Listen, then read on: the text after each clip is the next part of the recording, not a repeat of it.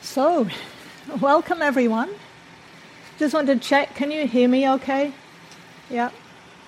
Maybe we could turn the urn off for a moment, thank you. So, I am really happy to be back in Newcastle for the first time in almost five years. You know, prior to COVID, I used to come here at least a couple of times a year, every year, and so it's been a while. And it's great to see so many familiar faces, as well as a few I don't know yet.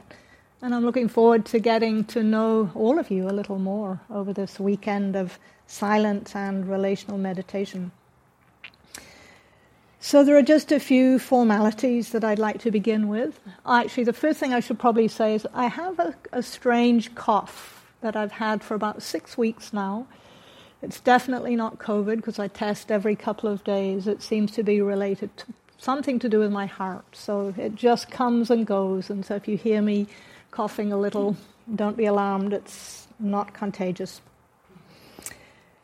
So that's the first thing to say. And then the second is just to really thank the group of organizers who made this possible. So Kathy, our registrar, and then a team of Donna and Ross and Phil and Michael and Melinda, who helped transform this place from a somewhat institutional meeting space to something with a bit of uh, pleasant ambience for our weekend here. I also want to thank all of you for showing up. I know it's not easy in the midst of your busy lives to clear out a weekend, so thank you for making the effort to be here because it actually is quite a rare and precious opportunity to be able to deepen our meditation practice together. So, speaking of being here, speaking of place, even though we've gathered here from different locations, I like to take time just to let ourselves more fully arrive and to establish a little bit of connection to place to the physical environment we're in now. So we can start to make a kind of a home base, get a felt sense of where we are now. And then we can settle into that more fully over the course of the day. So, just to acknowledge for myself, I'm joining you from the city of Tamaki Makaurau, also known as Auckland, in Aotearoa, New Zealand. And similar to here, perhaps we like to just acknowledge the peoples who care for and steward that land. So in Auckland, it's the Ngāti Whātua o Ōrākei and the Te Kawerau Maki people who have many generations of connection to the lands and the seas of that area in Auckland, and still do, in spite of the legacy of history of colonization. Now, here I'm a visitor but I also want to offer my respect to the traditional custodians of the land here, which I understand to be the um, the Awabakal and how do you say it, Warami or Waramai people? Waramai people. Awabakal and Waramai people, thank you. And I just I understand that their heritage, their cultural ties to this area go back tens of thousands of years, in spite of dispossession, again, difficult histories. So just to acknowledge place, connection to place, can be uneasy, but I feel like it's useful, like the Buddha did, to touch the ground. The Buddha, when he was challenged in various ways, he touched the earth. And you sometimes see that in statues of him. He's sitting with one hand in connection with the earth connecting to place, asking the earth to bear witness, and I think also connecting to the steadiness of the earth beneath us. So, in a similar way, as we get started, just for each of you to take a moment to acknowledge the place that you come from. So, you might take a moment just to let your awareness become internal. And think of whatever place you feel is currently home for you.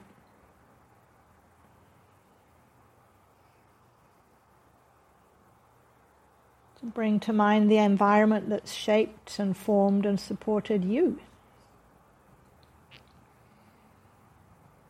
wherever you're joining this workshop from today.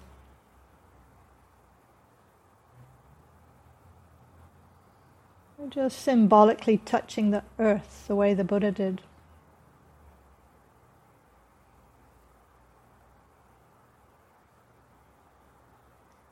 Touching into your own connection to that place and acknowledging the people or the peoples who also cared for that environment.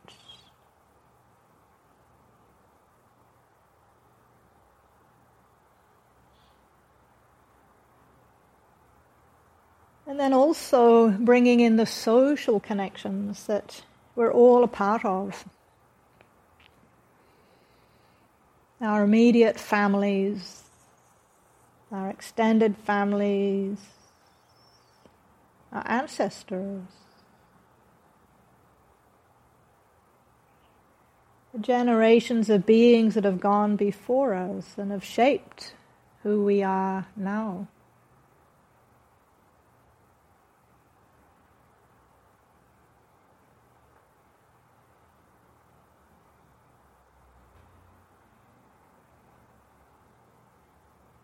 For some of you, perhaps there's also a connection to your Sangha or meditation community, people that you practice with. Just a moment to acknowledge and appreciate them.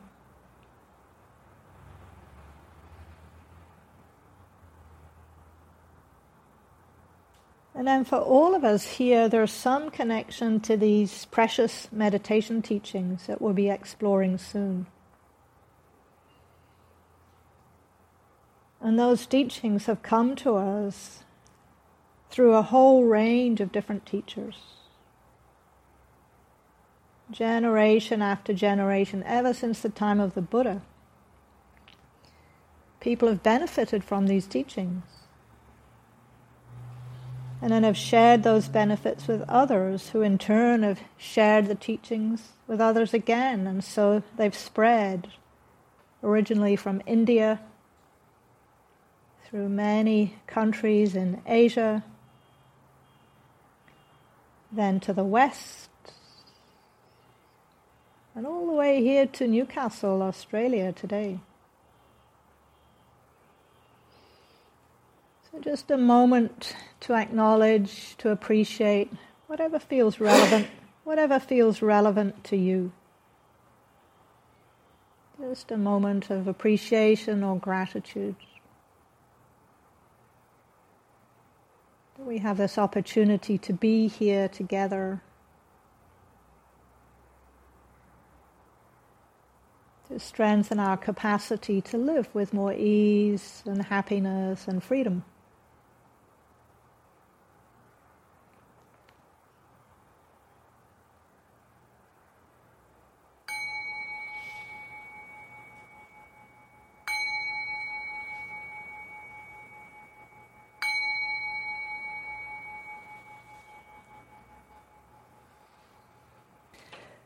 So I thought to take some time just to introduce ourselves uh, a little more. As you heard, starting with me, I'm based in Aotearoa, New Zealand. I'm a New Zealand citizen, but I lived in Australia for many years and still feel a sense of connection here too. As many of you know, I used to manage a meditation center in the Blue Mountains, and that's where I first met Donna and a few others of you here too. And then I spent seven years on staff at a big meditation center in Barre, Massachusetts, the Insight Meditation Society. Some of you may know that one. It was set up by Joseph Goldstein, Jack Kornfield, Sharon Salzberg, and others. And while I was there, I was invited into a four year teacher training program. And I had uh, Joseph Goldstein and Gil Fronsdal as my main teachers. And since that finished in 2016, I've been traveling, teaching pretty continuously, various places around the world, mostly Australia, New Zealand, the US, sometimes UK and Europe too. So it's just a little bit about me. And I thought it would be nice to hear from each of you too, just to get a sense of our community here. So this is optional, but if you're willing, it'd be lovely to hear your name where you're joining us from. And then one thing you'd like to receive from this day of practice, and one thing you'd like to bring to it. So it might be you'd like to receive, for example, a bit more peace and quiet, or a bit more self understanding, or a bit more capacity to be kind. Just a few possible examples. Then, in terms of what you'd like to bring to it, perhaps might be a willingness to learn, or courage, or self compassion for your anxiety, or open heartedness. Again, just a few examples. The invitation is for you to name what feels true for you. And if you prefer not to, you can just say pause. But if you're willing, it would be nice to at least hear your name. Traditionally, we go around in a circle, and traditionally, it's done clockwise. so if you don't mind being on the spot, thank you, Lisa. So I'm just really appreciating all of these uh, skillful heart qualities that you all are intending to bring. Those are powerful resources that you're offering to yourself, to the group. So, just in relation to some of the things some of you named, things like anxiety or uncertainty about religion and so forth, I just really encourage you to trust your own sense. I'm offering a range of different things, but if anything doesn't feel nourishing or suitable for you, please trust your inner sense of what would be most supportive for you, and everything is optional. So, just a couple of practicalities about the plan for today. We will have what I call morning tea meditation and afternoon tea meditation and lunch at about 12:30 for 45 minutes. We'll end at 4:30 hopefully you've seen the toilets just around the corner there. So I think that's it in terms of practicalities. We'll keep the front door closed just uh, for security. Any other practicalities? All pretty straightforward. Great. So before we dive into some actual meditation, just a little bit about the aim, the aspiration for the weekend. You may or may not be aware that I said the purpose of it was to deepen our practice of insight meditation, which, quote, harnesses the power of mindfulness to develop understanding in all aspects of our lives, which in turn leads to greater ease, happiness, peace of mind.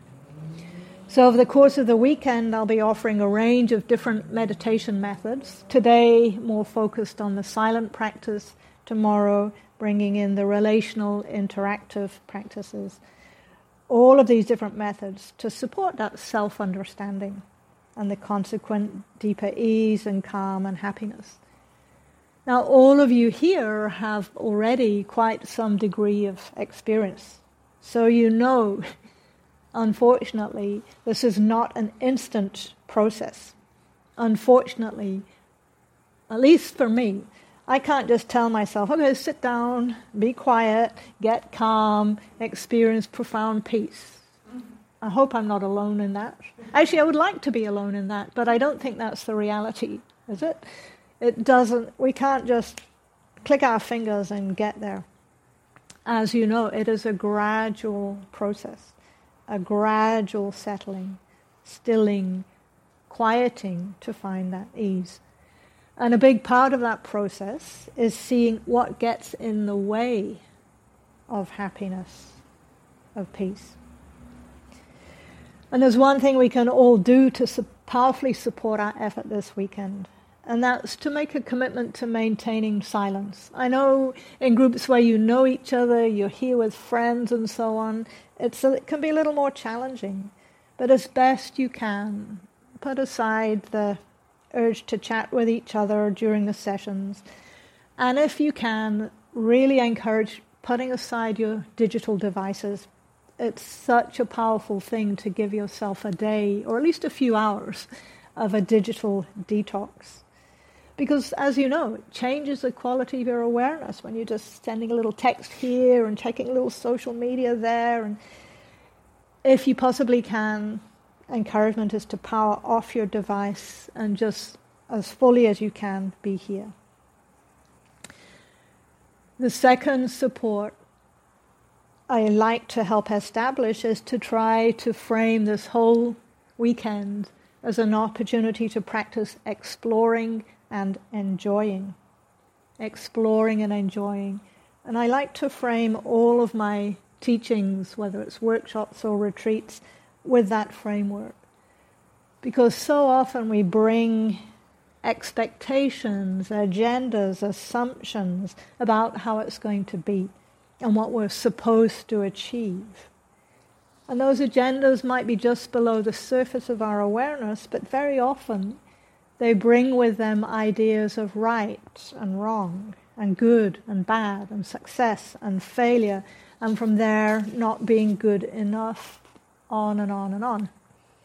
So, to try to counteract all that, I invite this mantra of exploring and enjoying. So, see if you can just relax, try out what's being offered don't worry about results. Because paradoxically, the more you can relax into balanced effort, the more likely you will be to experience some of that deeper ease, steadiness, peace.